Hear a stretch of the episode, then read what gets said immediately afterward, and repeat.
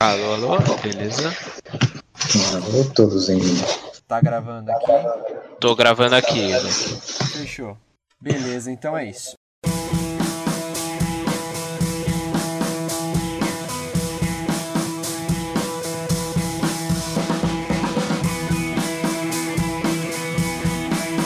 Versão brasileira Dublacast.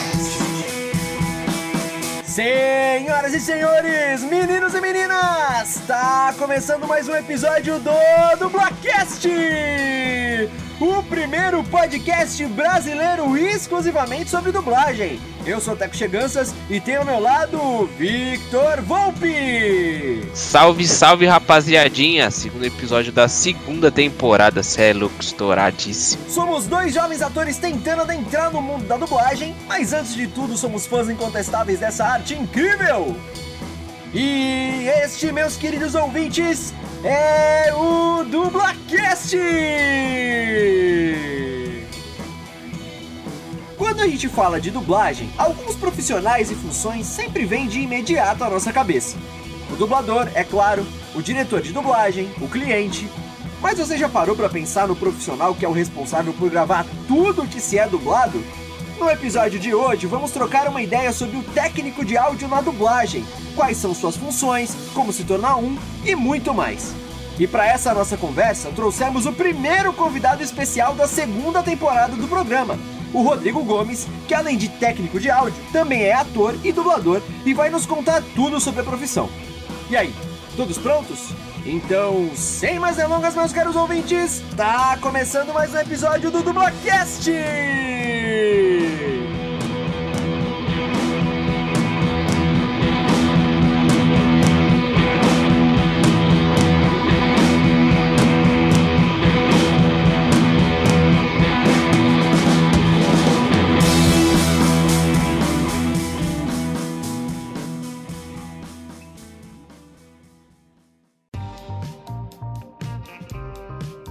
Chegamos ao segundo episódio da segunda temporada do Dublacast, o episódio 27.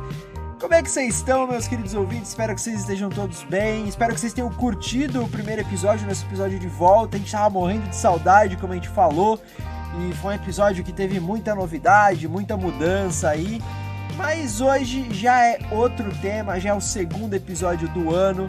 E como é que você tá, meu querido Vitor? Salve, cara, tô tranquilo, trabalhando muito, mas tá bom, né? Tamo aí na correria. Sempre, sempre, sempre na correria. E hoje a gente vai falar sobre um assunto que a gente meio que deixa de lado, assim, né? Quando a gente fala de dublagem, uh, a gente sempre pensa, a primeira coisa que vem na cabeça é pensar uh, no dublador, obviamente, no diretor de dublagem, na produção mas a gente sempre esquece de um profissional que é muito importante, né, Vitor? Com certeza, cara. Aliás, muito, muito importante mesmo. O cara faz a diferença total na parada, mano. Totalmente. E esse profissional, obviamente, é o técnico de áudio. E hoje, nesse episódio do Dublacast, a gente vai falar sobre o técnico de áudio na dublagem. E nós temos um convidado aí que, que não, ser, não teria outro melhor para falar sobre isso, mas antes de eu chamar ele, antes de eu apresentar o nosso convidado, pedir para ele se apresentar, né, para os nossos ouvintes, vamos só relembrar rapidamente algumas novidades dessa segunda temporada que a gente já anunciou no episódio passado, né? E aproveitar para dar aqueles recadinhos de praxe. Então, sigam a gente nas redes sociais, compartilhem, mandem feedbacks, curtam tudo. Enfim, vocês já sabem, arroba do Blackcast no Twitter e no Instagram e e-mails, né, Vitor? Manda e-mails pra gente em contato.dublacast.gmail.com. Toda crítica será muito bem-vinda e todo xingamento ao Teco também será muito bem-vindo. é isso aí. Bom, a gente falou na, na, semana passada, no episódio de volta, que a gente tá de site agora, o Dublacast tá chique, a gente tá com um site aí com a nossa parceria com a, com a Mythical Lab, né, com a produtora Mythical Lab. E o site ele já tá no ar, porém, galera, ele tá em fase beta. Então é, vai ser normal se vocês encontrarem alguns bugs, algumas coisas ainda mal, não mal feitas, mas que não estão funcionando muito bem e tal. mas já tá no ar, né? Que é o www.mythicallab.com/barra dublacast. O Mythical é M-Y-T-H-I-C-A-L e Lab é Lab, né? L-A-B.com/barra dublacast. Todos os episódios com todos os links de todas as plataformas já estão lá no site, mas é, em breve vocês já vão poder escutar os episódios pelo site. Também vai funcionar como uma plataforma, uma plataforma nossa do Dublacast. A gente tá muito chique, né, Vitor? Muito chique, mano. Parceria muito bem-vinda essa que veio da Mythical Lab, veio para agregar bastante a gente, cara. Sim, e, e, como é que a gente pode, como é que os ouvintes podem encontrar a Mythical nas redes sociais e tal? Já dá aquela divulgada na Mythical Lab das redes deles aí? Pra encontrar no Instagram é Mythical Underline Lab. É só jogar lá no Instagram que vocês vão achar a rapaziada aí no Facebook. É Mythical Lab, do mesmo jeito que eu falei. E a última novidade que a gente vai lembrar, a gente também tá com uma nova plataforma para quem é usuário de Apple. Estamos na Apple Podcasts, então se vocês utilizam essa plataforma para escutar outros podcasts e até mesmo outros tipos de, de áudio, né, músicas e tal, vocês podem escutar o Dublacast também por lá. Beleza? Então, agora, finalmente, Rodrigo, muito, muito, muito, muito obrigado por ter aceitado o nosso convite, por ter se disponibilizado aí para gravar com a gente. É... Que suou bastante para conseguir gravar, que meu amigo, que deu pau aqui, o azar que a gente teve não foi fácil, hein? pois é, problemas de bastidores. Mas enfim, nosso convidado então de hoje é o Rodrigo Gomes. Ele vai se apresentar melhor para vocês. Ele é dublador e técnico de áudio na dublagem também. Rodrigo, por favor, se apresente pra galera, pros nossos ouvintes aí. Salve galera, beleza? Como é que vocês estão aí, El Piruzon e é. Teco Matheus? Bom, é um prazer aqui ter recebido o convite do Vitor e do Matheus, do Teco, que, que falam abertamente aí sobre dublagem, sobre os processos todos que são envolvidos no estúdio. E hoje agradeço por poder falar um pouquinho da técnica e também da dublagem, o que vocês precisarem. É, Para quem não me conhece, é, meu nome é Rodrigo, Rodrigo Gomes. Como escreve com Y, algumas pessoas me chamam de Rodrigo carinhosamente, mas de batismo é Rodrigo. Eu comecei na dublagem oficialmente, a jornada é longa, né? Então eu comecei em 2013, no final de 2013, mas a dublar de fato eu comecei em maio de 2018. Eu tenho 30 anos, moro aqui em São Paulo. 30 anos arredondando, claro, tenho 34 já, mas a gente corta, arredonda menos até 5 a gente arredonda para baixo, né, na regra matemática. Então, eu, eu tô aí nessa faixa entre 30 e 40 e lutando aí para aprender e evoluir a cada dia. E trabalho como técnico também faz um ano e meio, dois anos por aí que eu comecei primeiro numa escola na do Brasil e depois fui para os estúdios de dublagem mais conhecidos em produção, né, que a gente fala. E, e a do Brasil também tem algumas produções bem legais, mas a maioria conhece eles como escola. Mas eles estão mandando muito bem nas produções que recebem também. É, inclusive estão é, hoje em dia com produções bacanas, né, lá. Sim, sim, tem Bacana. umas coisas bem interessantes que logo logo vamos ter novidades, por enquanto eu não posso falar. Pois é. Mas e até porque eu tô dublando lá, né? Não tô nem trabalhando como técnico nada, então menos ainda eu posso falar. Olha, já me sei que já me achando um pouco, eu também estou dublando lá, cara. Então é... estou... Então, Parabéns, viu? Porque as coisas que estão lá estão muito legais, são produtos muito, muito bacanas e eu não mesmo. consigo esperar a hora que vai sair, que eles pois vão é. sair. Sim, sim. Ó, oh, se vocês quiserem me chamar também para fazer parte do trio, eu fico feliz, né, família? Foi mal, Vitor, foi mal. Não, tá de boa, pô, tá de boa. Eu, eu fico meio assim de pedir pro Peruzon entrar, porque é. Pode ser mal, né? É a gente só tá no ar. Mas entra aí, Vitão. Entra no papo, mano. Tá suave. Mas é isso, Rodrigo. Boa. Desculpa, eu te interrompi de novo. Pode continuar aí a se apresentar. Eu acho que o resumo é bem esse, né? É 34 anos, eu moro em São Paulo e o meu interesse pela dublagem começou lá no final de 2013 e desde então vem uma uma luta recorrente e desde maio de 2019 eu tenho dublado aqui em São Paulo, em algumas casas. E minha, minha jornada na técnica começou um pouco depois de eu começar como dublador. Então deve fazer uns dois anos, mais ou menos. Ah, entendi. É, você já falou um pouquinho uh, da, tua, da tua. até da tua carreira, né? Resumiu bastante. Mas então, vamos lá. Aquelas perguntinhas de praxe, né? Que todo dublador escuta em entrevista, né? É, por aí. Quando você já falou, né? Foi em 2013, mas como e por que você começou na dublagem? Você começou a se interessar e falou, meu, quero ser ator, quero ser dublador, porque antes da gente ser dublador, né, obviamente, a gente já falou várias vezes aqui no Dublacast, que precisa ser ator, né? Então, antes disso, você já era ator ou você se tornou ator pra dublar? Já como é que foi essa parada? Assim, conta pra gente, por favor. Então, é uma história um pouco longa, mas eu vou resumir o máximo que eu puder. Pode contar, é... fica tranquilo.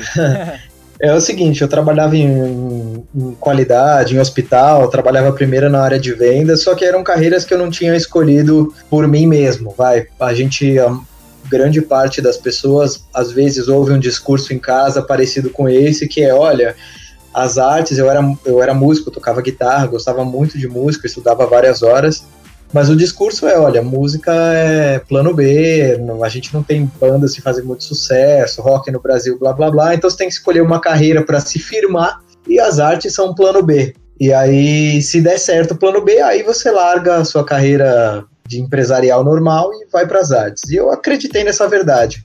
Assumi ela como minha e escolhi fazer outros cursos como administração, publicidade e propaganda, fiz gestão da qualidade, enfim, tive uma jornada aí de 10 anos, até os 28 trabalhei em outras coisas, mas não eram por mim, não eram por coisas que eu gostava de fazer. Então, chega uma hora que você está no escritório e você não vê a hora de sair dali, você chega já pensando na hora de ir embora.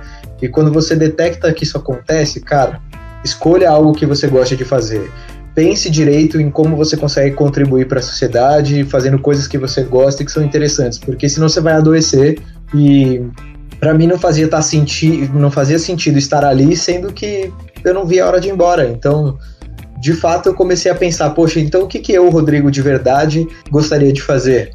E aí é que eu fui pensar nas artes, na música no Brasil eu acho ela interessante em alguns aspectos, mas não pro tipo de música que eu gostava. E aí eu falei, cara, a dublagem, os desenhos, eu sempre me encantei por desenho, sempre gostei de animação, Disney, seja Disney mais formatadinha, do príncipe, da princesa, como a princesa e o sapo, que o cara é um sapo, o jacaré toca saxofone, desde os desenhos mais doidos até desenhos mais tradicionais, né? Eu sempre gostei muito pela mensagem que eles carregam, então eu falei assim, cara, dublagem é uma área muito da hora, porque eu assisti a Chaves e eu não sabia que era dublado, eu era criança, eu falava assim, como assim Acapulco no Guarujá? Porque, mano, eu não entendia, porque o Guarujá pra mim era do lado de Santos e São Vicente. Você uhum. fala, beleza, passa Cubatão, tá no Guarujá. Então o Chaves veio pro Guarujá e não era, era o Guarujá de Acapulco, no México. É. Então eu falava, quando eu descobri que era dublado, porque, meu, o trabalho daqueles caras era sensacional. Sensacional. Maravilhoso. Já fizemos, já aproveitando o gancho, já fizemos um episódio sobre, especial sobre a dublagem de Chaves, hein? Olha, o marqueteiro. Pô. Cara, cara é, é, um, é maravilhoso. E, e, eu tive o prazer e a oportunidade de conhecer esses dubladores conforme eu fui trabalhando no mercado.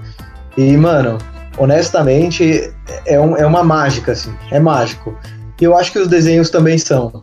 Então, meu interesse pela dublagem surgiu a partir daí, de poder me realizar artisticamente, com, em uma área que eu não tenha tanta exposição como na, no palco, na TV, que eu também admiro muito, mas eu acho que precisa ter uma certa característica é, física ou certas predisposições que você queira passar ou queira fazer para você evoluir nessas carreiras. E na dublagem é uma outra, outra predisposição, outro interesse, e eu naquele momento optei pela dublagem por eu sempre ter gostado, admirado e por trabalhar com desenho. Não fazia ideia de como faz, funcionava o mercado, tá? Ah. Por isso que eu digo que em 2013 começou, porque eu falei, cara, vou fazer um curso de introdução à dublagem. Eu nem era ator ainda, só tocava, sabia cantar um pouco. Então eu falei, deixa eu fazer um curso, porque vai que eu faço e não gosto. Eu admiro muito assistindo, né? Eu vejo de fora e falo, puta, olha essa dublagem, cara, que maravilhoso. Olha esse personagem, olha esse desenho. Só que vai que você faz e, puta, não gostei. Aí você se formou dois anos como ator e chegou na hora, putz, não era isso que eu queria, né? Aí é. jogou a vida fora. Né? Não jogar fora literalmente, mas podia ter gastado esse tempo me dedicando a outra coisa, né? Com certeza. Então, sim. final de 2013, eu fiz outubro, né? Fiz um curso de introdução no Senac, gostei muito e eu falei, não, é isso mesmo. E aí, 2014 até 2015, começo de 2016, eu fiz o curso de ator, me formei, apresentei as peças, entrei numa companhia de dança que não tinha nada a ver com o Senac, mas também fazia um papel lá é, na, na, relação de atuação, de palco. Me apaixonei pela dança também, super interessante. E pude exercitar essa questão da interpretação também durante uns três anos. E aí, quando foi 2016, aí eu fui para os cursos específicos. Fiz um na Unidub, depois fiz um na do Brasil no final de 2016 até 2017. E aí eu vi que, cara, vou ter que me dedicar totalmente à dublagem. E aí, quando eu tomei essa decisão, eu já tinha juntado um dinheiro de rescisão para poder me manter por alguns meses. Só que eu vi que no curso eu ficava assim, né? Você vê como a nossa cabeça sabota a gente. Puta, como é ruim, mano. Nossa, isso tá péssimo, isso tá horrível. Não dá pra eu ir pro, não dá pra eu ir pro mercado assim. Eu sou muito ruim. Total. E, e no final, é uma relação de autocrítica que a gente tem que saber equilibrar, e mais no sentido de. Ah, não gostei disso, como que eu melhoro? Faz um plano, pratica aquilo e vai para cima, e não de se recuar, né? Mas é. eu acabei recuando na época e falei, poxa, minha rescisão vai acabar. E eu não tenho como sobreviver muito tempo com ela. Então, em vez de eu usar a rescisão para ficar sobrevivendo e empurrando com a barriga até o momento que ela acabasse, eu peguei esse dinheiro e investi na área de técnico. Porque aí eu falei, poxa, eu posso estar próximo do mercado, ganhando dinheiro com a dublagem, conhecendo, fazendo estágio, é, vendo como funciona, sabendo a história das pessoas, conhecendo os estúdios. Porque se acabar meu dinheiro e eu voltar a trabalhar em qualquer empresa, eu vou ficar das 8 às 9, eu não vou ter tempo para ir, vão me chamar e eu, cara, eu não posso porque eu tô trabalhando, CLT, lá religioso, bate ponto. Então, minha estratégia foi ir para a área técnica, para pelo menos se eu não pudesse dublar o tempo que eu gostaria e não pudesse me manter só com a dublagem, que eu pudesse me manter com algo relacionado e tá ali disponível, porque hoje acontece, oh, você pode uma escala amanhã da, das nove e meia às dez? Posso, aí eu faço a escala primeiro, depois eu começo o trabalho de técnico. Uhum. Eu também sou autônomo como técnico, né? E aprendo muito o tempo todo. Então, para mim, foi uma das melhores decisões que eu tomei. É, e eu não sei se eu respondi todas as perguntas, mas o resumo é esse aí. Não, com certeza, respondeu sim. não, mas é, é, é incrível saber assim, porque você também, além de responder as perguntas, você também deu uma lição de vida, né, para as pessoas, porque a gente que trabalha com arte aqui parece muito clichê, é, ou até mesmo, é, nossa, vitimismo e tal. Mas, puta, só quem trampa com arte, só quem ama a arte e, e, se dedica e quer isso como profissão, quer isso pra sua vida como forma de sustento, sabe como é foda viver disso. E a gente, você é ator, o Victor é ator, a, a gente com certeza, eu falo por mim, mas a gente já ouviu, né? É, vários colegas e amigos com um discurso bem parecido com o seu, mas que não conseguiram sair daquele patamar que você conseguiu, né? E, mas é muito legal, cara. Porra, parabéns, gostei pra caralho, assim, da, da tua história de perseverança e foco e tal. Pô, legal, velho. É, é uma, é uma realidade nossa, né? Porque existe uma parte do nosso mercado de arte que é sujo demais, né? É. Que é muito vendido é tudo muito prostituído, é. porque é muita gente, é um sonho. Eu, eu acho que existe uma, uma linha muito tênue entre a viver de arte e entre ter a arte na nossa vida. Porque a gente cresce com arte, a gente cresce hoje em dia, né, fazendo paralelo de hoje em dia, mas a gente cresce ouvindo Galinha Pintadinha, desenhando na escola, aprendendo a desenhar as letras. A gente não escreve, a gente desenha no começo, aí a gente canta, aí tem as dancinhas em volta de cadeira, tem a dancinha que a gente vai aprendendo para se apresentar para os pais. Então, assim, a gente, a arte é, é, é, se expressar e o ser humano precisa disso, né? Agora, existe uma diferença entre você ter a arte na sua vida e você viver de arte. E tem muita gente que, pelo Brasil ser é, um país que ainda é muito jovem, né? Se a gente comparar com a China, que tem 5 mil anos, a gente tem 500 do descobrimento, são centenas de milhares de anos a menos desenvolvendo intelecto, filosofia, outros tipos de pensamento para a gente se conhecer, né? Então é natural que a gente se apaixone pela arte, só que aí, cara, tem uma diferença muito grande entre, poxa, me apaixonei, amo estar no palco, ou não, eu quero isso, eu quero viver disso e essa é a minha profissão, porque aí existe até uma diferença no comportamento, né? Exato. Uhum. Que eu, os amadores, por exemplo, a companhia de dança que eu fazia parte era profissional barra amadora. Por quê? Eles amam a dança. As meninas, as filhas da dona são criadas na dança, né? Então a, a escola para elas é a escola, é a profissão, é a família, é o estudo, elas têm tudo ali.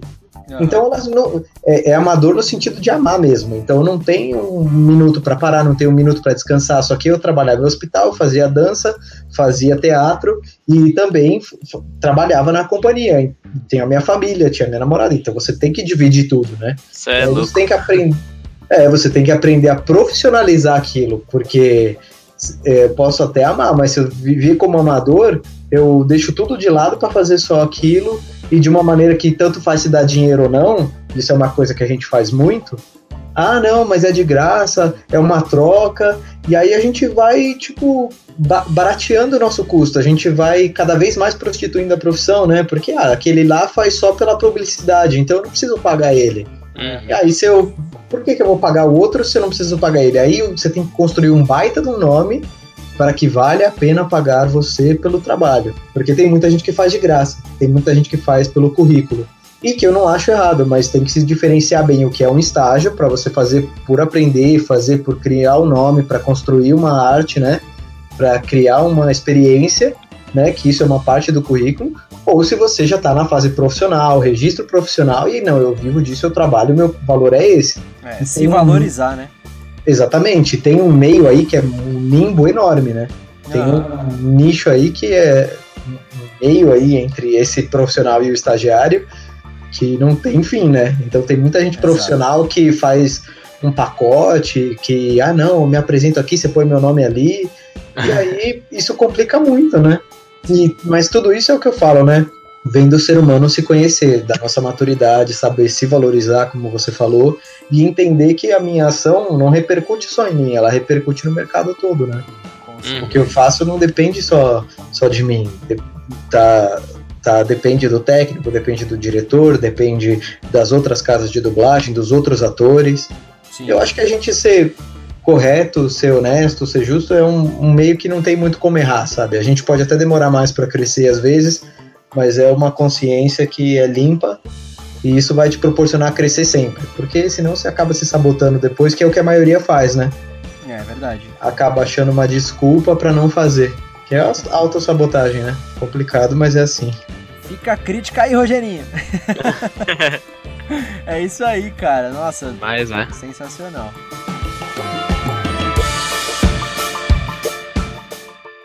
Então, Rodrigão, que tipo no quesito de produção, o que mais você curte dublar, cara? É tipo, é terror, é seriado, é filme, é games? O que, que você prefere, cara? cara, que pergunta difícil.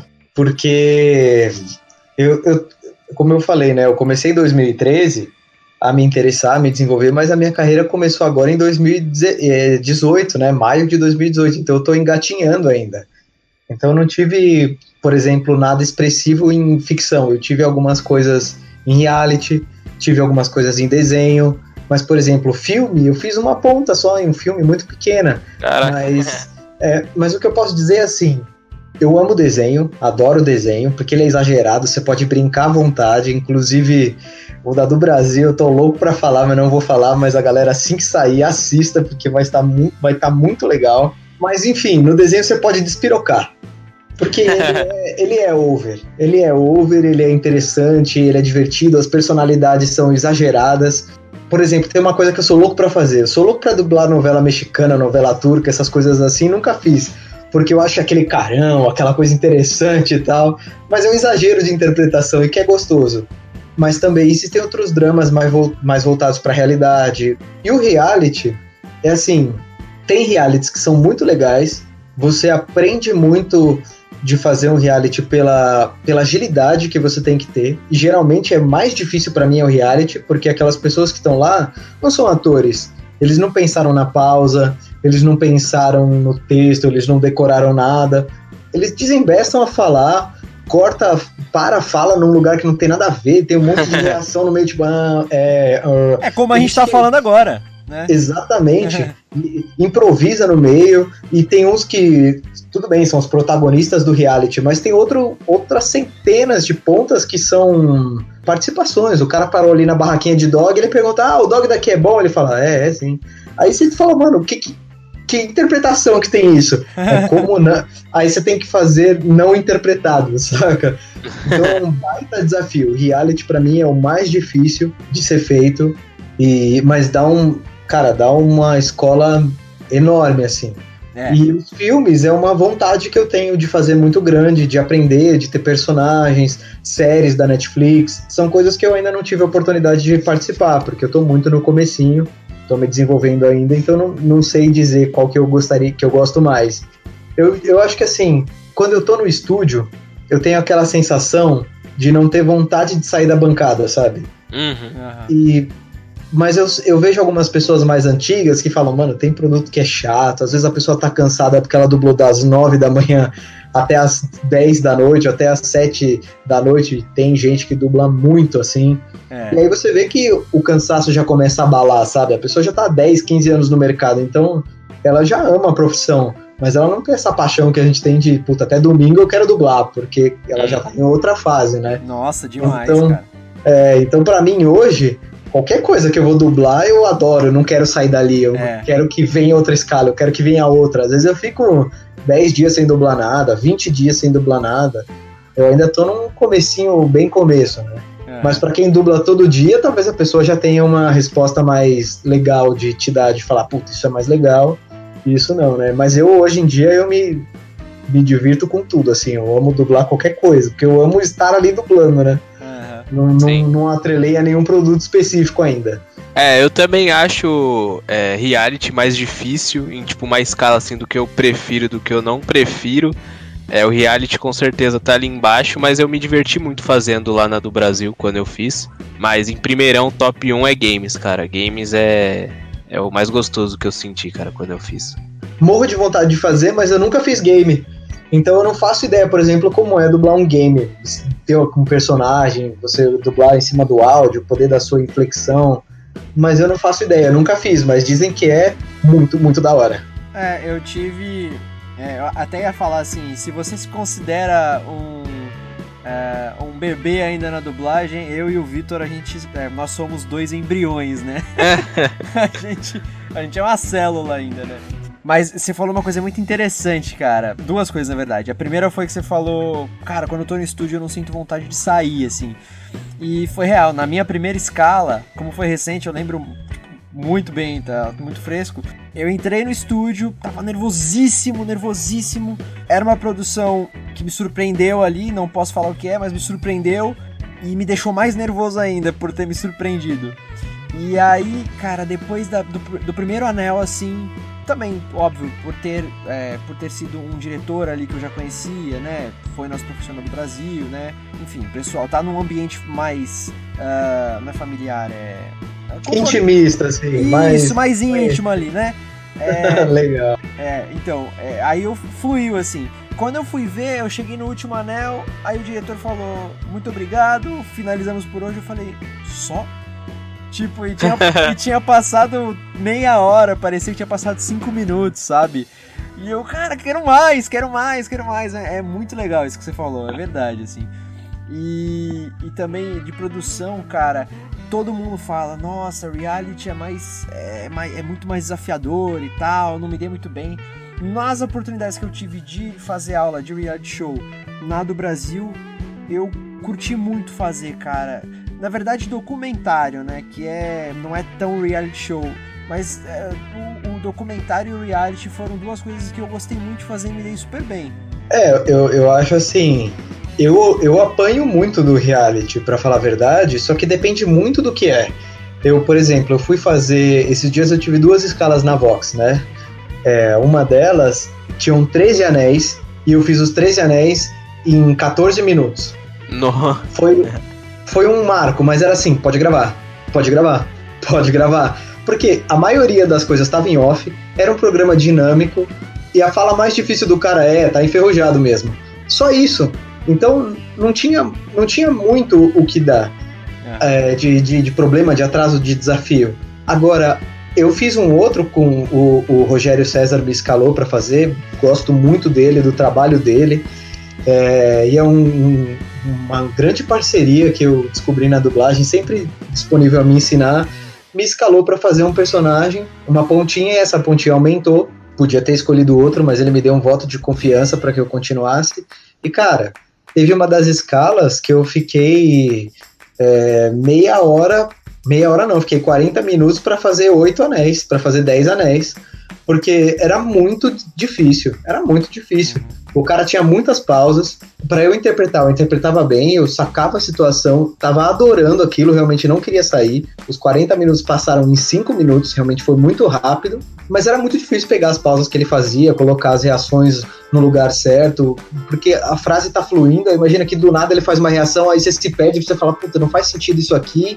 Aí a divisão pro restante não dá certo, tinha cena que faltava texto. Então apanhei pra caramba. Então acho que cada caso é um caso. Teve um reality que foi muito engraçado também, chama Battlebots.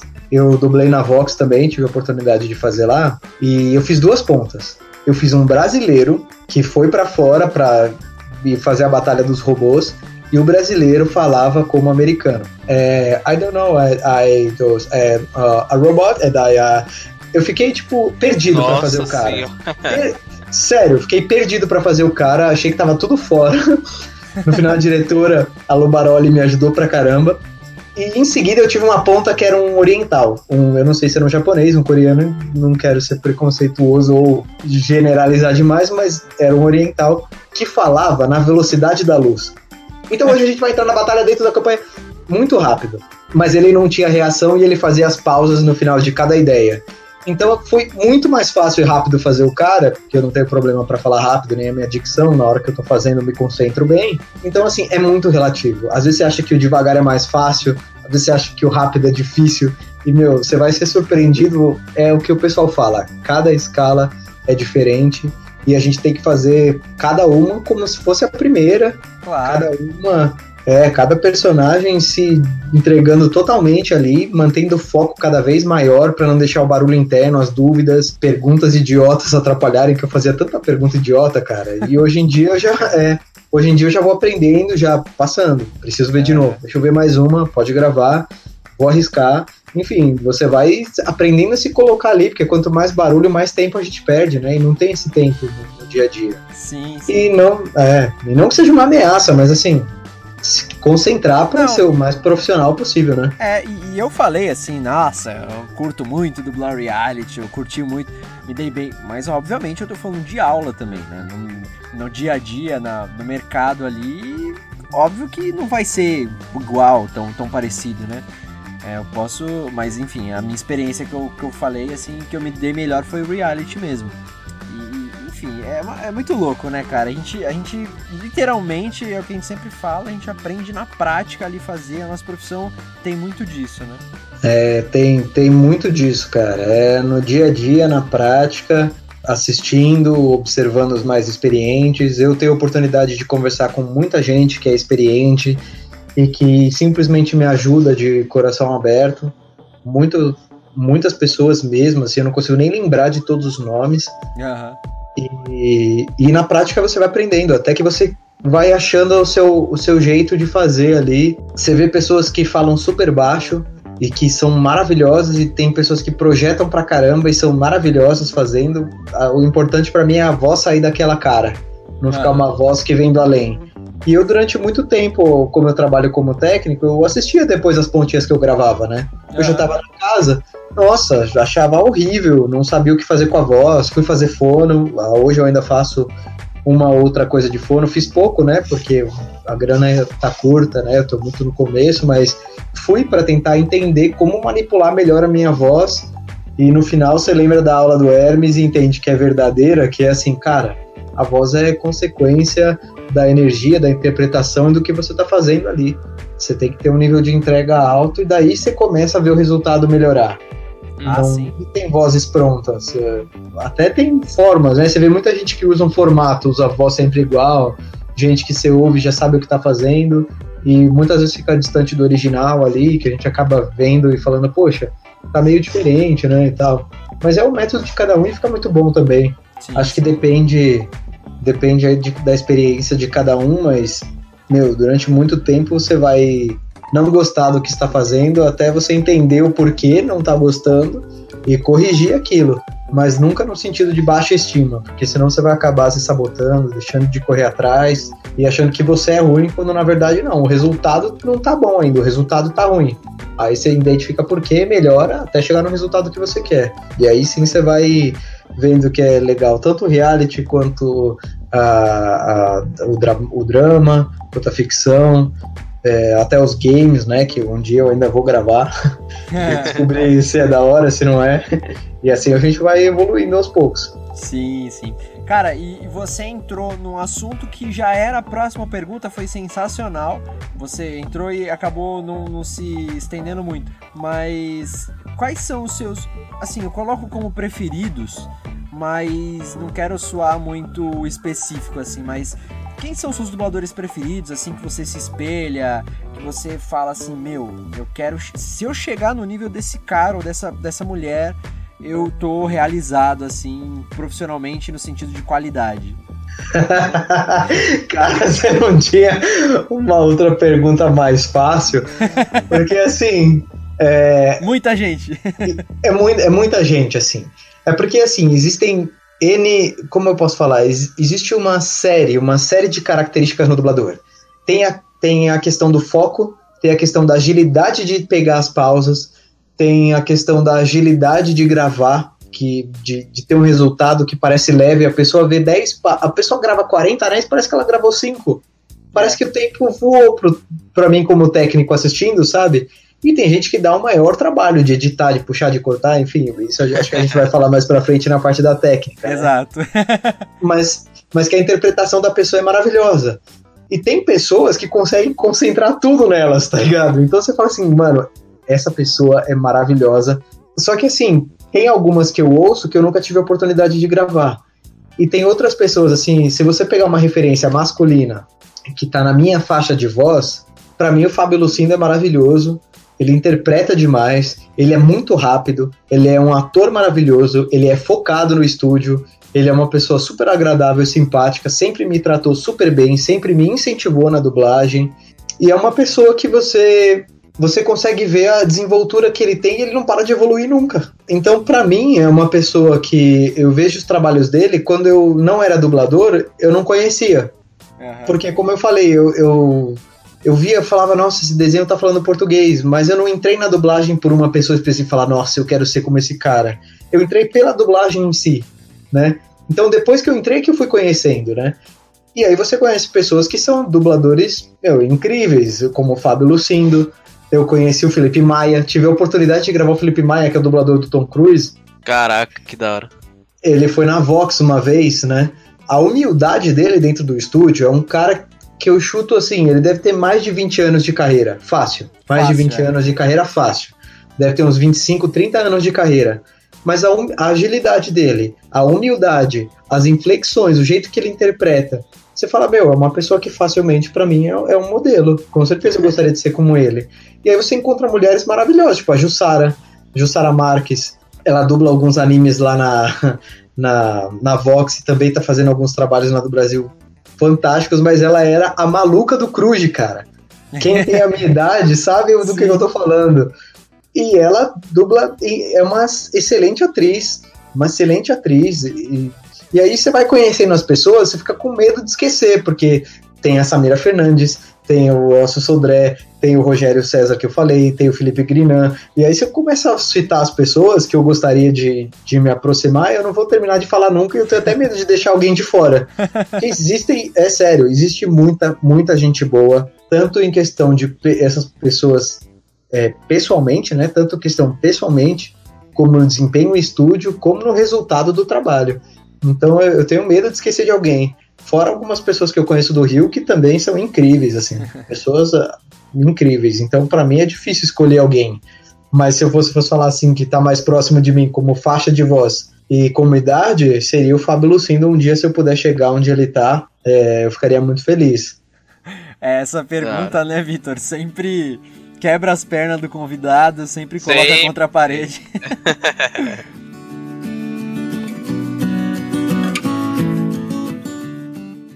ah, mas maravilha esse nosso papo, cara, tá muito da hora. Agradecer de novo, Rodrigo. Dentre outras coisas, já falamos, já até filosofamos sobre a profissão aqui. mas vamos, vamos pro, pro assunto mesmo do podcast. Já conhecemos o Rodrigo, quem é, quem é ele, a história dele. Então vamos lá para falar sobre o técnico de áudio na dublagem. Depois de uma hora falando só sobre dublagem, partiu falar sobre a técnica, né? É, é isso aí. Então, Rodrigo, como a galera acho que não entende muito bem como funciona um técnico de áudio, você pode explicar mais ou menos como é a função do técnico? É explicar passo a passo mesmo, tipo, bem didático. Claro, claro. Basicamente assim, o, o dublador ele vai emprestar a voz para um personagem e essa voz precisa ser gravada e registrada em um programa que chama o Pro Tools, que é o que a gente mais usa nos estúdios, que ele tem o suporte ao vídeo, que é um programa que serve para gravar, editar e mixar áudios, basicamente, né? E aí o que, que acontece? Dentro da rotina do estúdio, o dublador tá ali prostando a sua voz, o diretor está coordenando essa parte artística, a parte de texto e a parte de sync, e o técnico está ajudando na parte de sync e também na parte de gravação e edição. Então, o nosso papel fundamental é gravar o dublador, registrar a voz dele nesse programa, né? E fazer as edições básicas necessárias para que o sync fique de acordo com o necessário, para que o volume fique de acordo com o necessário, porque existem cenas que são muito baixas, cenas que são gritadas, e o papel do técnico é ajustar essa dinâmica de volumes para que tenha uma qualidade bacana no áudio, né? Para que o filme tenha uma qualidade mínima e possa ser assistido, vá para mixagem e o mixador coloque os efeitos, coloque as ambiências, coloque toda, todo o restante de uma maneira uh, que fique plausível, que a gente assista e fale, ah, realmente aquela cena tá tá bem dublada, tá bem mixada, o áudio tá legal, para não ficar esquisito, para que o áudio não chame atenção e, dis, e, e a gente do filme, da mensagem do filme. Então, já, já que você citou essa parte da mixagem, então o técnico ele não faz é, a mixagem da, da produção. Olha, é, pode até ser que o técnico que esteja gravando também seja um mixador, mas no momento do estúdio não. O que acontece no momento do estúdio é o dublador entra no estúdio, a gente, como técnico da captação, nesse momento somos técnicos da, da captação, então a gente vai ajustar o microfone de acordo com a altura dele, com a distância dele, com a projeção de voz. A gente vai conhecendo um pouco mais os dubladores, a gente sabe quem coloca mais perto, quem coloca mais longe, é, para que a gente tenha um ajuste mais fino ainda do que só deixar ele numa posição padrão, que não funcionaria. Então a gente faz o ajuste do microfone. Aí a gente vai até a outra cabine, porque o, o dublador fica numa cabine isolada, né? E aí tem a outra parte da cabine da, de gravação, que é onde fica o técnico e o, e o diretor. E aí a gente inicia o processo de gravação. É, e nessa gravação a gente faz ajustes de edição mínimos. Então o que, que quer dizer? A pessoa atrasou três frames para entrar, ou ela adiantou um pouco antes do personagem dela, ela fez a pausa um pouco menor do que era a pausa original do vídeo. Então a gente pega é, é, no Pro Tools, a gente tem a possibilidade de ajustar esse sincronismo. Então puxar uns três frames, empurrar alguns uns três frames, mas três pode ser 15, 20, 30, é que depende do atraso, a pessoa faz de novo, né? Uhum. Mas a gente já faz esse tipo de ajuste mínimo da edição, ajusta um volume, ou então, vamos supor, a pessoa fez a primeira parte da fala certa, deu uma pausa e errou a segunda. Então a gente pega, aproveita a primeira parte, coloca no fone dela para que ela ouça o que ela acertou e saiba o momento dela entrar para gravar a segunda parte que ela errou. Então esse é um tipo de ajuste de edição básico que a gente faz ali no momento. E aí existem outros processos no estúdio depois da gravação, que a gente vai alguém vai verificar a qualidade daquele daquela cena, se faltou alguma fala, se o texto com outro dublador, por exemplo, não estava gravado naquele momento. E aí o cara gravou, e aí, tudo bem? Aí o cara responde, é sim. Ou então um diálogo desse não se conversa. Então alguém da qualidade pode ser um técnico, como pode não ser um técnico, depende muito do estúdio, tá? Mas essa pessoa vai apontar um problema e a outra e esse problema ou vai voltar para o estúdio para ser regravado ou pode ser tentado uma edição de áudio, por exemplo. Em um outro momento do programa ele falou: "Ah, tudo bem. Aí você consegue fazer essa correção. Esse é um outro tipo de edição que no momento da gravação não se faz, porque perde muito tempo. Uhum. Entendeu? Então, e aí, é claro, feita essa edição de áudio, o programa, vamos supor, alguém da qualidade apontou vários problemas, voltou para o estúdio, tudo foi corrigido. Então imagina que a sessão de captação, que é o programa do a sessão no Pro Tools, é, a gente chama de sessão, né? Então existe uma sessão com o nome do filme, que é aquela sessão onde todos estão sendo gravados. Tá todo mundo gravado com uma série de correções. Existe uma outra etapa que chama insert, que é onde a gente vai deixar só aquilo que tá correto no filme, que é como se fosse uma pré-mixagem. Ou seja, a gente ajustou tudo, tirou tudo que estava errado, deixou tudo que estava certo, então agora o filme está pronto para ser mixado que em alguns momentos vai ser no próprio estúdio de dublagem, ou seja, a própria Voxmundi vai mixar algumas coisas, como não. Tem alguns estúdios que pedem que só a voz seja mandada para eles e eles vão mixar, ou seja, eles vão colocar o som do vento, o som da chuva, o som dos passos, o cliente, a música. Né? O cliente, você falou o estúdio. Pode ser o cliente, como o cliente contenha outro estúdio para fazer a mixagem dele. Só de Entendi. mixagem. Entendi. Es- Exatamente, estúdio só de mixagem. Porque reza a lenda que alguns lugares fora do Brasil são mais baratos para mixar do que aqui. Tem outros clientes que não, que o cara quer que a casa faça tudo. Então a casa capta, a casa edita, a casa mixa e a casa entrega o produto final. Cara, a casa Mas que assim, lute. É, exatamente. Mas assim, ela não vai entregar o produto final com o vídeo. Porque geralmente o o- a casa vai entregar o áudio final mixado. E aí alguém especialista em vídeo vai pegar esse áudio prontinho e colocar no vídeo. Porque aí eu já não conheço, porque faz parte da edição de vídeo. Mas aí são os efeitos de vídeo, aqueles textos que aparecem no vídeo, por exemplo, motel. Aí aparece lá a placa motel. Então isso não é a parte de dublagem que faz. Então a gente entrega o áudio pronto, mixado, com efeito, chuva, barulho, música, tudo. E aí o cliente vai colocar no vídeo dele, e aí ele colore a película, o vídeo do jeito que ele quer, ele coloca textos no vídeo do jeito que ele quer, ele corta o vídeo do jeito que ele quer. Enfim, a nossa parte restringe-se ao áudio, né? Caraca, é muito mais complexo do que eu imaginava, cara, essa parte. Pois é. Tem muita coisa, muitos processos envolvidos aí, e a gente pode. Ah, uma coisa que eu esqueci agora que você falou co- de complexidade, né? É, barulho também. Às vezes a gente fala, tem um estalo na boca, a pessoa se mexe na bancada, dá um trovão muito forte, tem estúdio que vaza áudio de fora. Hum. Então essa é uma parte do técnico que, se por acaso no estúdio a gente estava muito concentrado ou estava muito conturbado no dia, a gente não percebeu algum barulho, na edição a gente tenta arrumar depois, né? E falar, ah, deixa eu tentar tirar esse barulho, porque existem alguns programas para editar ruído, para tirar o barulho do ar-condicionado, para editar o trovão que apareceu na hora, um chiado, tirar um barulho de boca. Existem programas específicos para isso. E se a gente perceber no estúdio, ah, grava mais uma dessa, por favor, que deu um barulho aqui nesse ponto. Aí a gente regrava ali. Então é mais uma outra questão voltada para a qualidade do áudio, para a qualidade daquele produto final. Então o técnico, ele tanto trabalha na captação quanto na edição antes de ir pra, mi mixagem, tipo assim, acabou aquele aquela aquela captação, tal, aí ele tem uma tipo uma pós antes de ir pra mixagem ou não? O produto final tem. O produto final, ele, o processo que eu conheço geralmente que precisa ser passado é o seguinte: a gente capta o áudio, aí ele sai do estúdio, vai para uma revisão de qualidade. Dessa revisão de qualidade, ele vai para um outro processo de pré-mixagem, que é onde vão ser colocados as, colocadas as correções, que é onde a gente vai fazer um ajuste de volumes mínimos, né? E dali ele vai para mixagem. E aí o que acontece? O técnico que faz a captação, não necessariamente, e na verdade eu conheço poucos, na verdade, que é o meu caso, que eu também faço edição.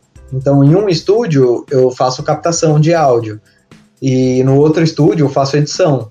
Entendi. No mesmo estúdio, por exemplo, na Vox Mundi, às vezes eu chego 3 horas da tarde, fico fazendo edição de áudio, tentando recuperar alguns áudios, tentando consertar alguns problemas, tentando recuperar algumas coisas. E a partir das 18, aí eu vou pro estúdio captar. Mas não é todo técnico que faz isso, tá? Geralmente são técnicos diferentes que fazem isso. Geralmente a mesma pessoa acaba conhecendo um pouco de tudo, né? Mas não é normal. Por exemplo, os técnicos que ficam na mixagem, eles costumam só mixar. Os técnicos que ficam na captação só captam. Os técnicos da edição, do insert, da pré-mix, só fazem isso. Eu é que sou meio camaleão, assim. Mas tem estúdio, por exemplo, na DPN, eu trabalho na DPN, lá eu só faço captação de áudio, eu não faço mais nada. Uhum. Tá? Aí varia de cada estúdio. Mas sim, existe uma parte aí, um processo que o, o áudio passa, é porque varia muito, porque esse processo costuma ser o processo normal, mas não necessariamente ele vai ser feito na mesma casa.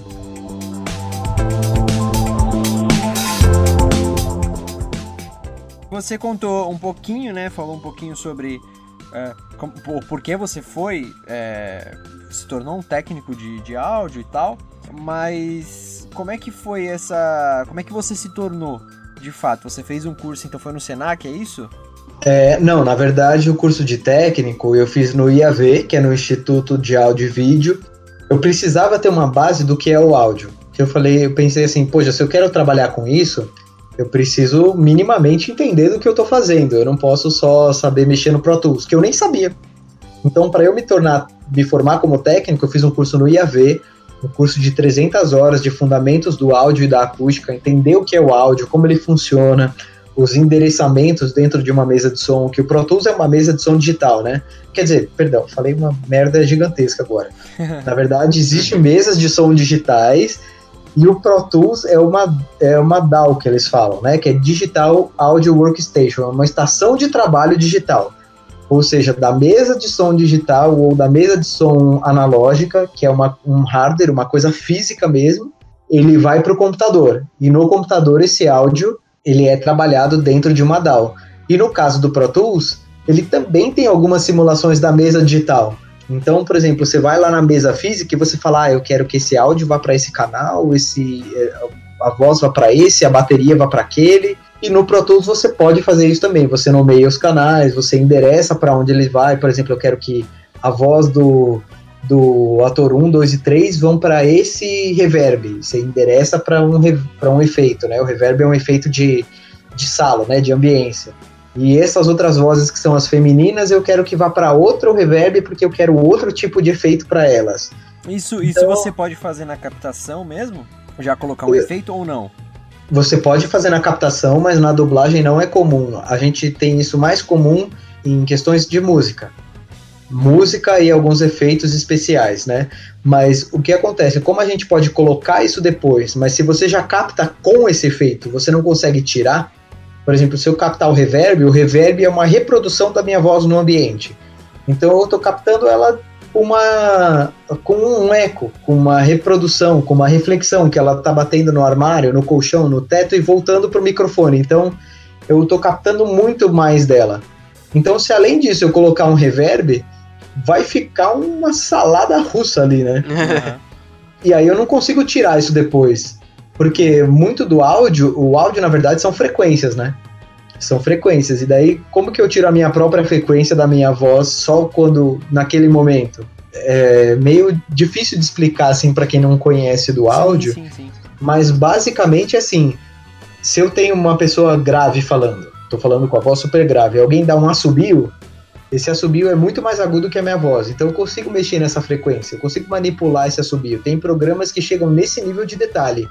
Então eu tiro o assobio sem prejudicar a minha voz. Porque eu tô é outra frequência. Agora, se eu tô se eu, é, é a minha própria voz que está refletindo na parede voltando, a hora que eu peço para o programa tirar, ele tá, ele tira a minha voz junto, porque ele só reconhece uma frequência, né? Ou ele reconhece o conjunto de frequências que compõem a minha voz. Então é, é totalmente não recomendável gravar com efeito é melhor gravar a voz seca, pura, limpa, e eu adiciono tudo que eu quero depois, porque daí eu faço parecer que eu tô falando num poço, falando num túnel, ou falando numa sala normal que eu mal escuto a reverberação, mas ela tá lá. E aí eu consigo mexer e manipular depois. Então, o recomendado é gravar totalmente flat. Na dublagem, é, não é nem recomendável, é a praxe. Na dublagem a gente grava sem efeito nenhum. E o efeito é colocado depois na mixagem. Ah, sim. É, é não, eu imaginei, é, porque essas questões de áudio, o áudio ele é muito sensível, o microfone na real, ele é muito sensível, né? Então, é, aquela, aqueles exemplinhos de é, de praxe, né? O, o puffzinho que a gente já falou, né? Que é o no microfone, alguma coisa assim. O, pra ir, microfone conseguir captar isso, cara, é assim, é absurdamente fácil, né? Sim, com certeza. Fora o fator que a sensibilidade do microfone e a proximidade que ele, que ele tá de você, esses dois fatores combinados vão pegar uma série de barulhos, de ruídos. Então imagina um ruído com eco, aí é que você não tira mesmo. Então, geralmente, captação flat, e se tem algum barulho desse estalo, puff, até certo nível de puff, a gente até consegue tirar na edição. Só que imagina se a gente tenta e não consegue. É, por exemplo, tem vozes que são muito graves, então você tira o puff, você, a pessoa interfere na frequência de fala dela.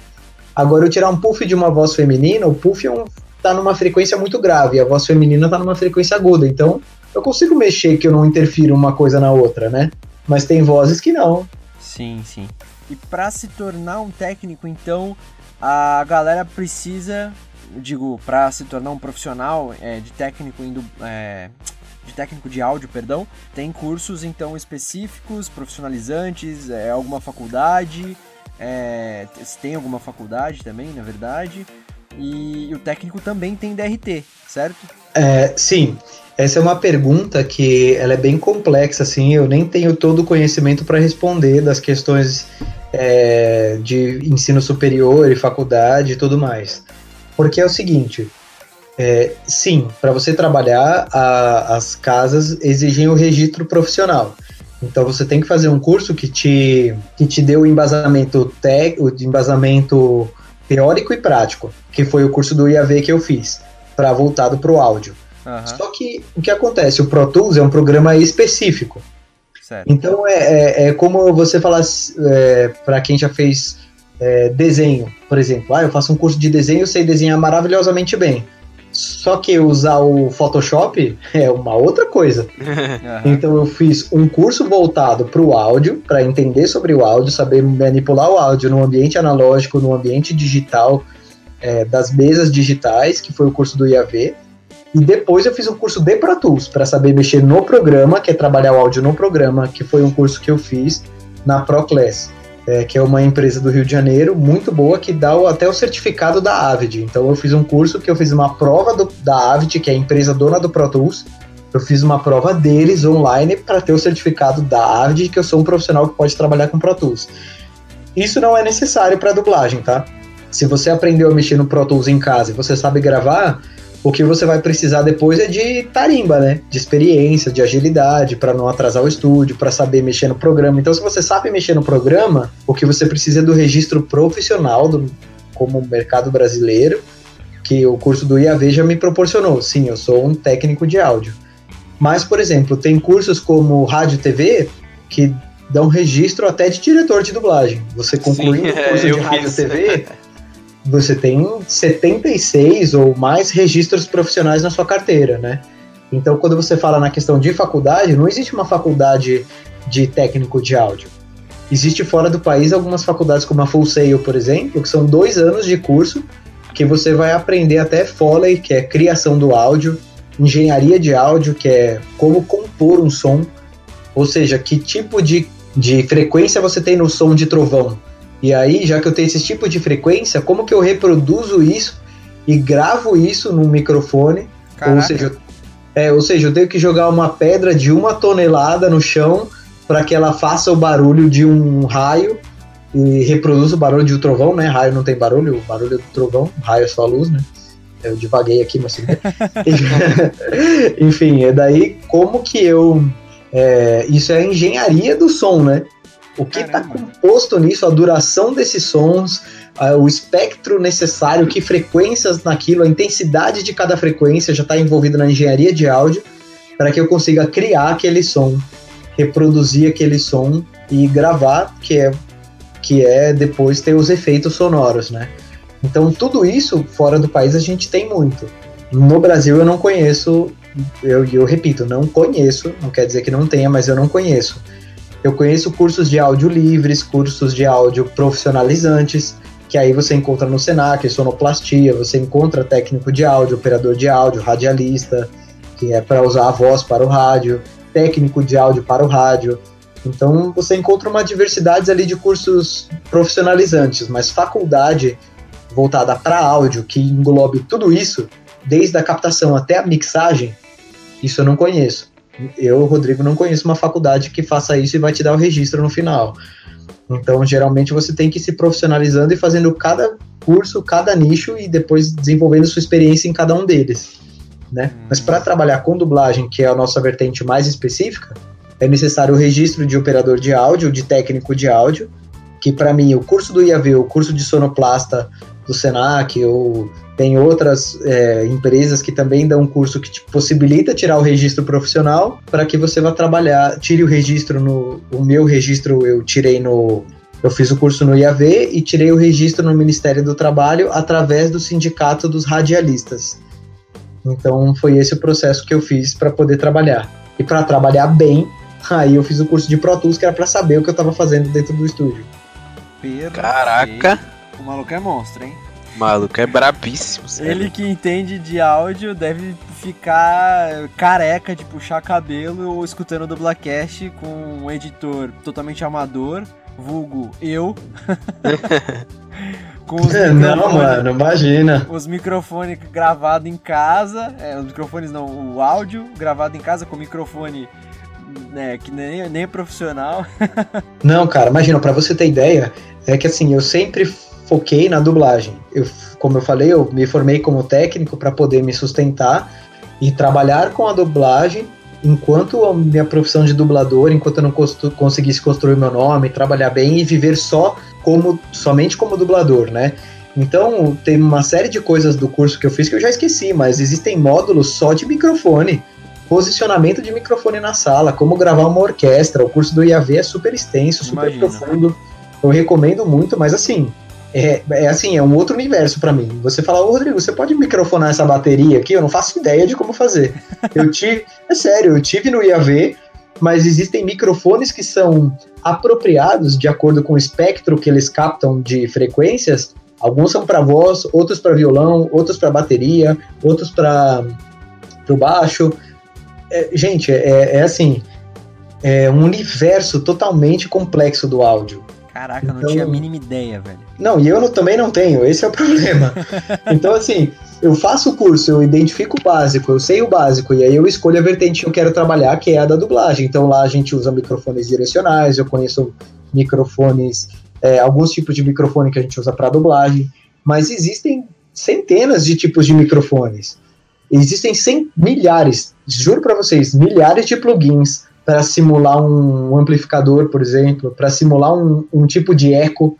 Então, é uma coisa que, se você quer mesmo, você tem que estudar com afinco e profundamente e nunca parar de estudar, porque é, é, complexo e existem N possibilidades, tanto no mundo analógico, ou seja, no mundo físico, como no mundo digital. Então, é uma coisa para se ficar doido realmente. E mixar, então, precisa de muita experiência e tem gente que mescla a parte analógica com a digital. É uma complexidade enorme. Eu, eu foquei ali na dublagem, na captação e um pouquinho na edição de áudio, que é o que eu conheço.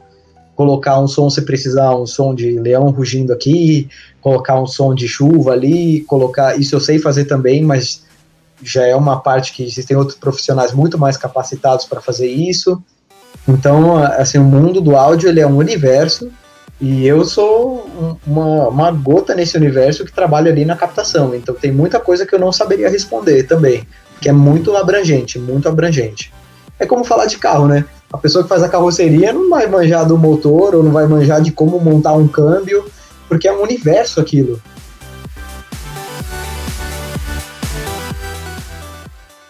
Cara, você mostrou tipo um conhecimento muito gigantesco de áudio, todos os cursos que você fez. É, mas você também falou que entrou pra dublar, pra aprender a dublagem. E, tipo, quando você é. Você, tipo, trabalha com a técnica de áudio, é, ela. E você ser um técnico de áudio, ele te ajuda a dublar? Tipo, você aprende técnicas de dublagem sendo um técnico de áudio ou vice-versa? Olha, para resumir, sim. Eu tive questões pessoais com isso que hora me atrapalhou, hora me ajudou, tanto um quanto no outro. É, e eu vou resumir. Quando eu não era técnico, eu tinha uma projeção, uma emissão que eu não me preocupava nem um pouco. Depois que, eu, depois que eu me tornei técnico, eu já ficava com medo de estourar o áudio, do áudio rachar, e daí eu, como dublador, começava a falar mais baixo, mais tímido, por uma preocupação que eu não tenho que ter simplesmente eu, Rodrigo, como técnico, a minha obrigação é resolver o problema do dublador. Ele vai gritar, ele vai, ele vai sussurrar, eu tô lá para isso. E eu, como dublador, não posso assumir isso para mim. Durante um tempo eu assumi. Mas foi uma experiência totalmente pessoal. Então Você eu recom... acabava é, pensando como técnico sendo dublador ali. Exato, na hora que eu ia dublar eu tava preocupado, ah, mas eu vou gritar demais, ou então, ah, o microfone é sensível, não precisa, mano. Hoje eu separo na minha cabeça cada coisa no seu lugar, porque senão eu não consigo fazer. Senão você vai acabar fazendo menos, você vai se preocupar com uma coisa que simplesmente hoje eu tô dublando lá, a pessoa fala, ah, pode ser um pouco mais baixo, ou sua emissão tá demais, ou então, ó, é, nessa cena pode projetar um pouco mais. E, cara, eu sou totalmente assim, confio totalmente na direção. Assim como o técnico abre o talkback e falou, Rô, pufou, vira um pouquinho de lado, então já não me preocupo mais com isso. Porque você não, não é para essa. O seu foco total é na dublagem ali naquele momento. Você tem que estar inteiro como dublador. Então, no começo, a técnica me atrapalhou. É, mas depois disso, eu soube separar. Mas é um privilégio gigantesco ser dublador e estar na técnica também. Porque os técnicos, eles trabalham muito. E eu, como técnico, eu aprendo muito. Porque eu vejo grandes nomes dublando. O, a grande questão é que chega um ponto que não adianta só ver, né? Você tem que fazer porque eu já gravei o Fábio Lucindo várias vezes, mas eu não consigo fazer como ele só de assistir. Então eu tenho que praticar para desenvolver essa experiência para que um dia eu chegue no patamar dele, porque assim, de ver, você tem muitas noções do que é uma pessoa humilde, do que é uma pessoa focada, de, do que é uma pessoa organizada na bancada, de passando, gravando. Eu vejo mais uma e a gente grava. Eu preciso ver de novo. Olha, eu quero ver desse ponto para frente da pessoa que está perdida lá dentro. Então você aprende muito de como se comportar, de ter bons exemplos, e você aprende muito de inflexões, você ouve muito bons atores, você ouve muito da dublagem, então aquilo vai ficando mais natural para você. Então sim, é um privilégio e aprende-se muito. Mas assim, acaba te instigando mais, né? Você tem muito mais vontade de, mano, quando é que eu vou dublar? Então parece que passa uma semana, parece que passou um ano que você não dubla. Mas aí são ansiedades de cada um, né? Maravilha. Agora, outra pergunta que a gente vai te colocar contra a parede. Espero que você é, consiga responder. é, acredito que você não tem uma preferência, né? Mas é sempre de praxe perguntar o que, que você prefere: dublar ou ser técnico? Ou os dois? É, se bem que eu acho que você já respondeu na real, pensando agora, mas enfim, responde aí com as nossas palavras, por favor. Sem a menor dúvida. eu prefiro dublar, é claro. Ah, eu me formei para isso. Eu, é. Meu sonho era esse. E hoje é uma prática, um projeto, né? Já, já tirou desse mundo de fantasia do sonho. Já é um projeto, eu já estudo para isso, eu já me dedico e tal. Uh, e é um sonho viver só disso, viver somente da dublagem. E talvez algum outro hobby, sei lá, fazer chocolate. Mas enfim, aí é uma outra carreira, nada a ver. Mas entre ser técnico e dublar, eu prefiro de longe viver só da dublagem. E, mas Foi o meio acontece... cretina essa pergunta, né, na real. Não, não é, não é porque assim, existe uma parte minha que assim, eu não sofro no estúdio. Não é o mesmo processo como, por exemplo, do escritório, de não ver a hora de sair dali. Estar como técnico é cansativo, sim é muita atenção, é muito foco. E eu, como sou dublador, às vezes eu tô admirando o dublador lá e esqueço de alguma coisa que eu tinha que fazer. Eu, pô, gente, desculpa, vamos de novo. Às vezes eu tô. É, é, sério, às vezes eu tô super. Eu, como técnico, eu tô super focado no texto, no que o cara tá dizendo, em como ele tá falando. Eu ajudo os, os diretores que estão interessados. Tem diretor que não quer. Tem diretor que você dá uma sugestão, ele não, não precisa. Aí você já aprende que com essa pessoa você pode só gravar. Só grava. Mas tem muitos outros diretores que falam, poxa, vou obrigado. Ou então, Rô, o que, você colocaria aqui? Porque a pessoa sabe que eu dublo também. E tem muitas sugestões que eu dou que os diretores aceitam, que os, os dubladores gostam. E tem outras que não, você fica quieto. Então, para mim, eu gosto de estar ali, eu gosto de participar. mas é muito mais cansativo. Financeiramente é um mercado que é muito menos remunerado, muito menos é, bem pago, né, do que a dublagem. E a dublagem em si me dá muito mais prazer de estar tá fazendo. Então eu não estou sofrendo na técnica, eu gosto, porque senão eu não faria. Eu gosto de estar no meio, de estar no mercado, de conversar sobre isso, de, conversar, de conhecer as pessoas, de gravar alguns programas. Falo, Nossa, eu captei isso e é um programa legal demais. Foi um privilégio estar captando isso. Mas em questão de prazer, eu me sinto muito mais prazeroso em é, o processo de dublar. Então eu gosto muito mais de dublar e o meu foco é esse, mas a técnica eu também gosto, né? Mas em outro degrau, claro. Imaginamos que, que seria isso, né, Victor? É.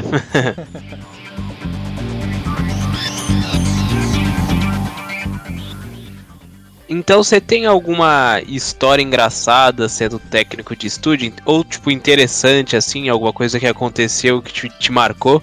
Que você possa contar, obviamente. É, que você possa contar, né? Bem de, bem de bastidor mesmo, seja engraçada, interessante, aconteceu uma coisa inusitada, sei lá. Poxa, cara, agora realmente não me vem nada à mente, assim.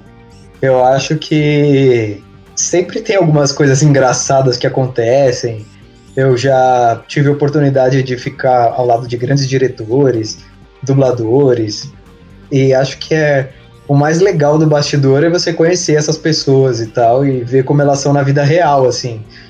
Tem histórias de, por exemplo, eu, eu tava com a Leonora Prado esses dias no estúdio, e ela é a dubladora, às vezes, da, da Angelina Jolie, né?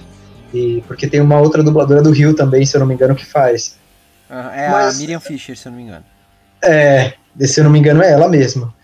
E eu não fazia ideia. Tipo assim, eu conhecia a voz dela, sabia que era da Angelina Jolie e todo dia no estúdio trabalhando com ela de boa. Até que uma criança perguntou do lado de fora, assim, quando ela saiu, ela saiu do estúdio para chamar um dublador, e ela perguntou assim: Ai, você é a voz da Malévola, não é? Aí ela falou, sou eu mesmo, Praguinha. Nessa hora me caiu uma ficha. Falei, puta que pariu! Eleonora, você é a Malévola! Eu adoro a Malévola, tá ligado? Ela falou, é, sou eu. Eu falei, nossa, que da hora, e você dublou dois agora. Ela falou, é, dublei, mas eu não posso falar nada e tal. Eu falei, não, de boa, tranquilamente. Ela falou, mas eu gostei mais do um, vai. Mas, meu, é um prazer estar com essas pessoas. A mesma coisa do rolo. O rolo, ele, dubla, ele dirigindo, é um, tipo, tranquilo. Aí o dublador uma vez perguntou assim: É, eu tô aqui com o Lúcifer. Aí eu falei: Não acredito. Porque aí, aí o seu cérebro linka a voz com o personagem. Porque pessoalmente é muito diferente. Ele não tá lá interpretando, né? E aí é que tá. A ficção ela é muito diferente do reality show, né? Então tem vozes que você ouve no reality que você associa fácil. Mas o personagem Lúcifer não é o, o rolo, é o Alfredo Rolo do meu lado o tempo todo, assim como o Vegeta. Então eu não associava o nome a pessoa às vezes, né? Então às vezes cai essa ficha na sua cabeça, do nada você tem essa epifania no estúdio. Isso é uma coisa engraçada que acontece. Sim. Mas tirando isso, não me lembro de, de nada muito específico assim. Mas muito, acontece muito de você falar: caramba, então é você que faz? Nossa, essa voz, conheço essa voz. Ou às vezes ao contrário, né? Você tá em casa e você ouve aquela voz e fala: mano, quem é essa pessoa que eu conheço, que eu conheço, e você não associa. Aí você pesquisa. Aí você fala, ah, caramba, era tal fulano. Agora sim, posso, dormir, posso dormir em paz. Mas bobeira, nada demais, assim, nada demais mesmo.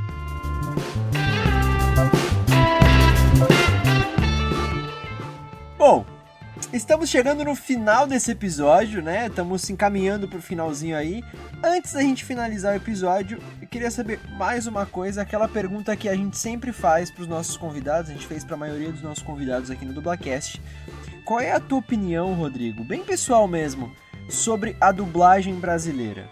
Olha, eu eu passei por fases na minha vida. Então, assim, quando eu era mais adolescente, até uns 23 anos mais ou menos, é, eu não assistia filme dublado. Eu simplesmente gostava de ver legendado, porque eu gostava das vozes originais, achava interessante e achava que a dublagem perdia muito, sabe? Eu falava assim, nossa, não, o filme é dublado, eu quero ver a voz do ator de verdade, eu quero ver como ele fez mas muito é, muito natural, assim, não por um preconceito de não gostar da dublagem, só preferia ver legendado, porque gostava de ver as pessoas falando, né? Uhum. E aí depois de um tempo, e desenho não, sempre amei ver desenho dublado, sempre amei ver os games dublados quando tinha, Aham. é, porque pra mim aí não tem uma pessoa falando, aí é o desenho batendo boca e a pessoa vai ter que interpretar em cima daquilo, então desenho e, e chaves pra mim sempre foram em português. Nunca conheci, Adorei. nunca conheci outra versão. Eu sempre, eu, simplesmente eu coloco um desenho legendado, eu acho estranho, horrível, não consigo ver, não consigo. Ah, é horrível, cara. E hoje em dia eu consigo ver seriado dublado, consigo, é, desculpa, seriado legendado, consigo ver Netflix legendado, filme legendado, mas é, assim eu eu, eu amo a dublagem hoje em dia, assim, de tudo eu gosto muito de ver as versões dublada. Raramente eu vejo alguma coisa dublada que eu não gosto, porque sendo bem realista, existem produtos que ficam muito bons, existem produtos que não ficam tanto. E a gente só vai descobrir a hora que a gente assiste. Mas eu gosto muito mais hoje em dia de ver dublado do que legendado. Porque eu não perco tempo lendo, eu não perco tempo precisando entender o que o cara falou em inglês e comparando com o que está na legenda.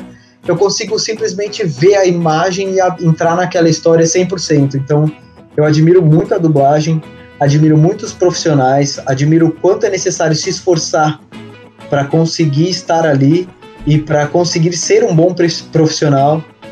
Então a minha visão sobre a dublagem, dublagem brasileira é de uma profunda admi- admi- admiração, sabe? É, é bem isso. E dos profissionais que estão mais antigos e das pessoas que lutam para fazer isso acontecer e daqueles que fazem parecer fácil. Tem gente que faz parecer fácil, tem gente que si- simplesmente você assiste e fala, meu, que maravilhoso. E acho em outro ponto mais crítico que é muito difícil.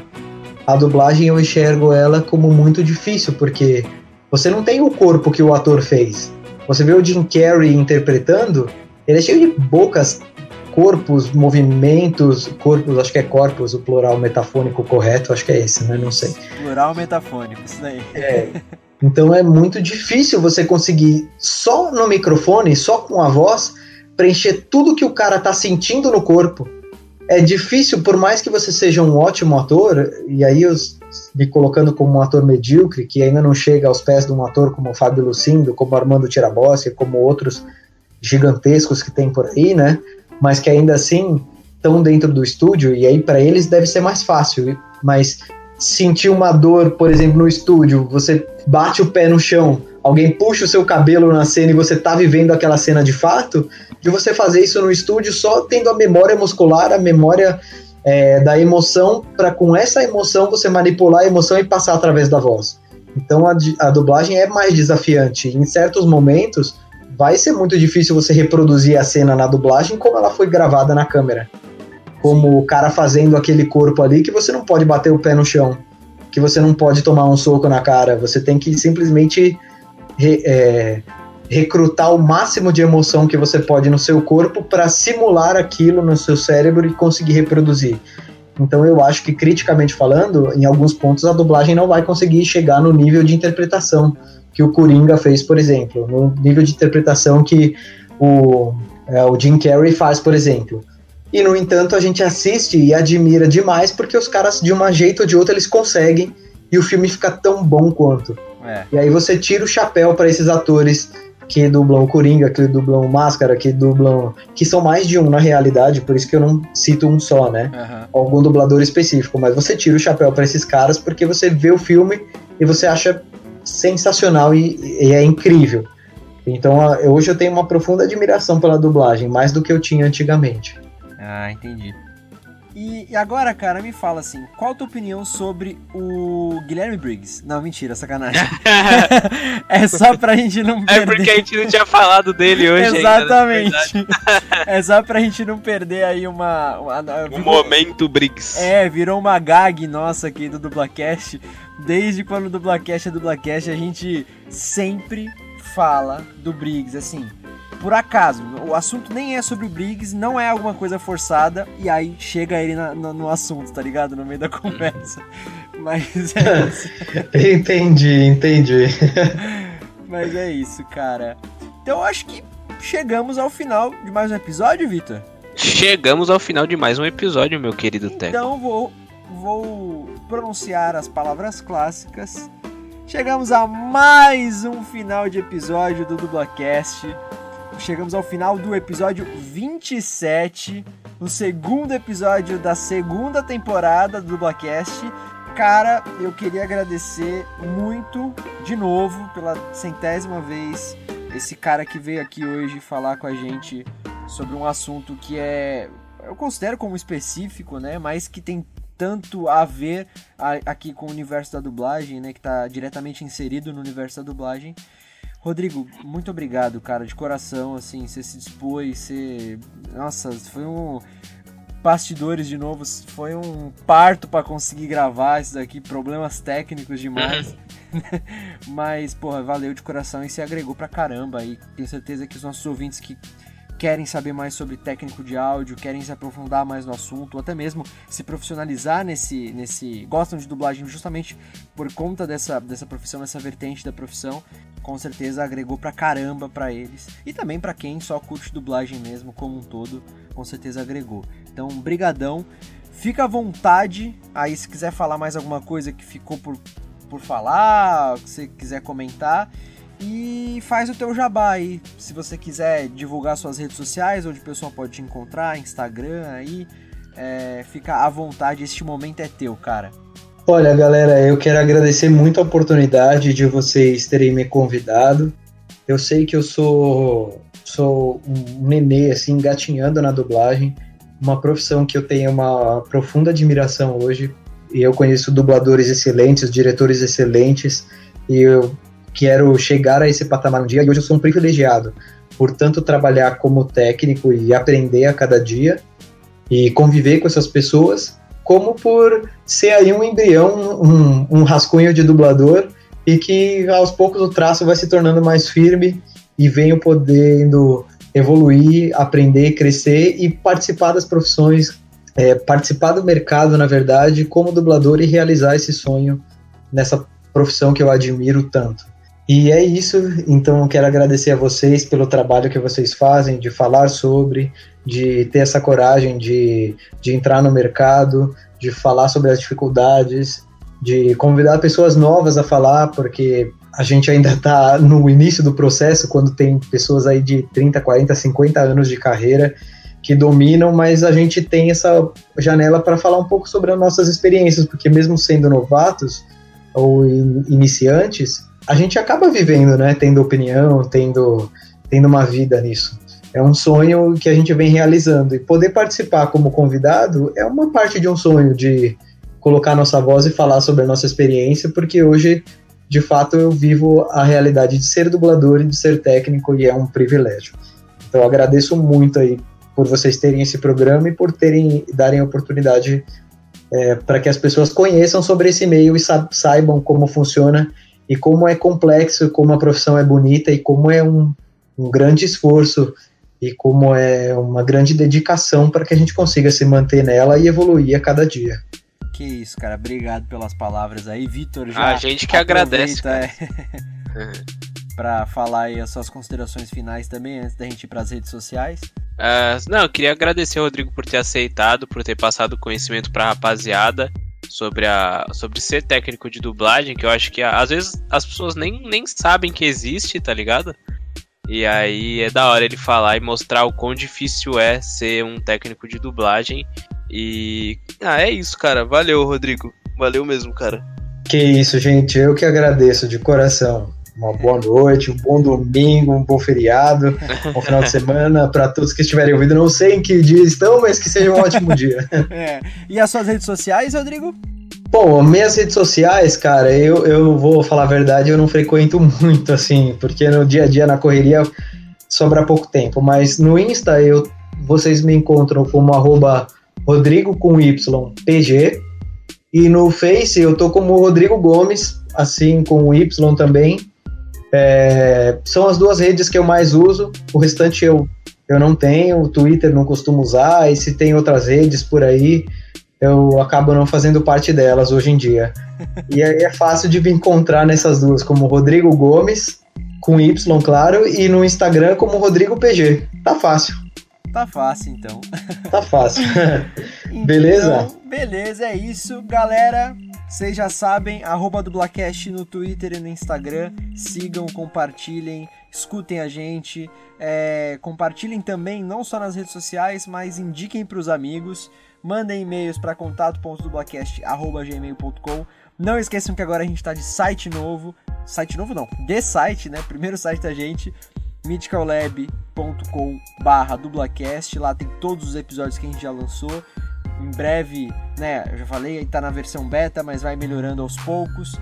Não esqueçam, o Vitor vai de novo falar sobre a Mythical, as redes sociais para vocês seguirem, mas me sigam também no Twitter e no Instagram, Teco Mateus, Mateus com dois As e TH, então Teco Mateus. E é isso, muito obrigado por terem escutado esse episódio até o final, tá muito foda. E Rodrigo, pela última vez, muito obrigado, cara, valeu mesmo. Vitão, suas redes? É, me segue em qualquer lugar, arroba. É, e as redes da Mythical, sigam a Mythical Lab também, arroba Mythical com Y, M-Y-T-H-I-C-A-L,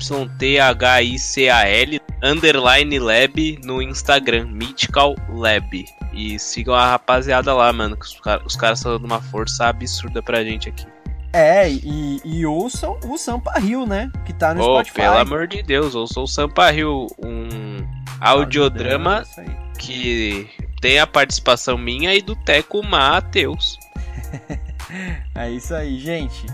Então, até o próximo episódio, até semana que vem, todo domingo tem episódio novo do Dublacast. Valeu, galera! Valeu! Valeu!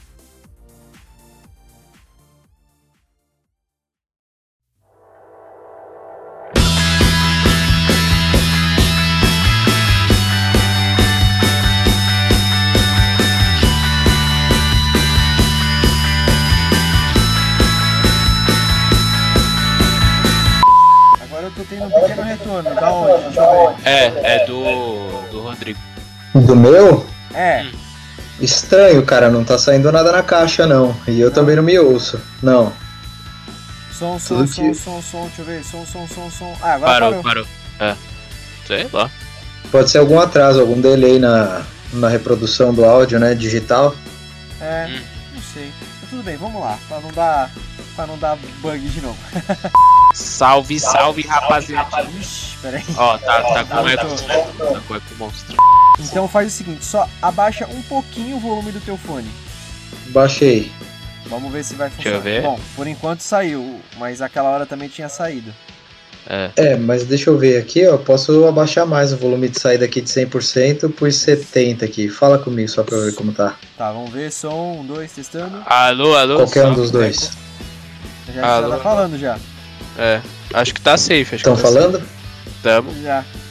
Ih, mano, parei de ouvir vocês agora. nem Não, não. fudendo, nem fudendo. Fudendo, esse Dublacast tá amaldiçoado, cara. Meu Deus, cara, que isso. Chegamos ao segundo episódio do Dublacast da segunda temporada. Já começo dan- dando, travando aqui, né, Vitor? Nossa, o cara é a fera, mano. Essa fera aí, bicho. Hum, tá dando retorno, hein? É, tá dando um retorninho. Faz aquele esquema então, Rodrigo, por favor. Muta seu microfone, aí quando for falar você desmuta. Beleza, só um instante. Mas antes da gente pedir pro Rodrigo se apresentar aí, não, vou fazer de novo a partir ali do.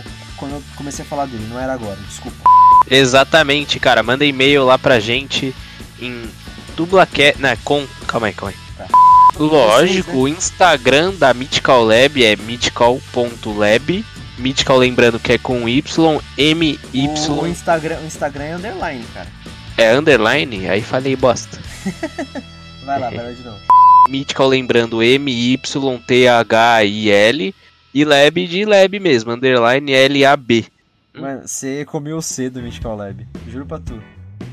Ah, foi mal, cara, sou burro, mas a galera entendeu que é com M, Y. O C, ô burro! Ah, então, mas é com, com MY. Mas a galera entendeu, beleza. É, Ah, o mais ah, difícil é o Y, o mais difícil é o Y. Essa eles sabem. É isso aí. Gente, um minutinho, juro. Minha mãe tá me ligando aqui. Eu vou ver o que ela quer rapidinho, tá? Vou avisar que eu tô. Ah lá, tá atrasando a gravação aí, cara. Pera aí, rapidão. Caralho, ela desligou agora. Olha, eu, eu, eu sou uma pessoa muito complicada, então eu preciso lembrar. Porque eu realmente não me lembro. Só um segundo, mano. Eita, caiu. Hum, Será que descarregou o fone? Não, não, não, não, não, não, não caí, não. Eu, tô, eu só dei um tempo pra aquela ideia da edição, né? Você falou, putz, você precisar editar, então essa é uma parte que dá pra apagar, né? Então, Ah, peraí. não, não, é porque parece que tinha ficado mudo. Não foi, Vitor? mas ele tá com Presto Talk, ô Bu. Ah, É, é, por isso eu Tá soltei desde mesmo. que a gente tá eu gravando. esqueci, não, é, mas é que tá tão fluido que eu esqueci, desculpa.